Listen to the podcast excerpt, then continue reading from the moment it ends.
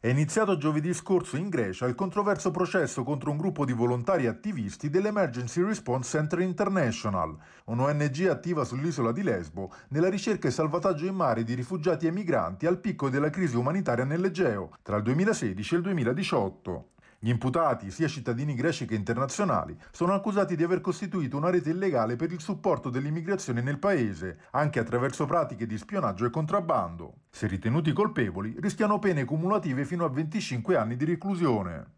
Secondo le dichiarazioni degli imputati, tutte le operazioni dell'ONG erano coordinate con le autorità ed indirizzate all'unico scopo di salvare vite in mare.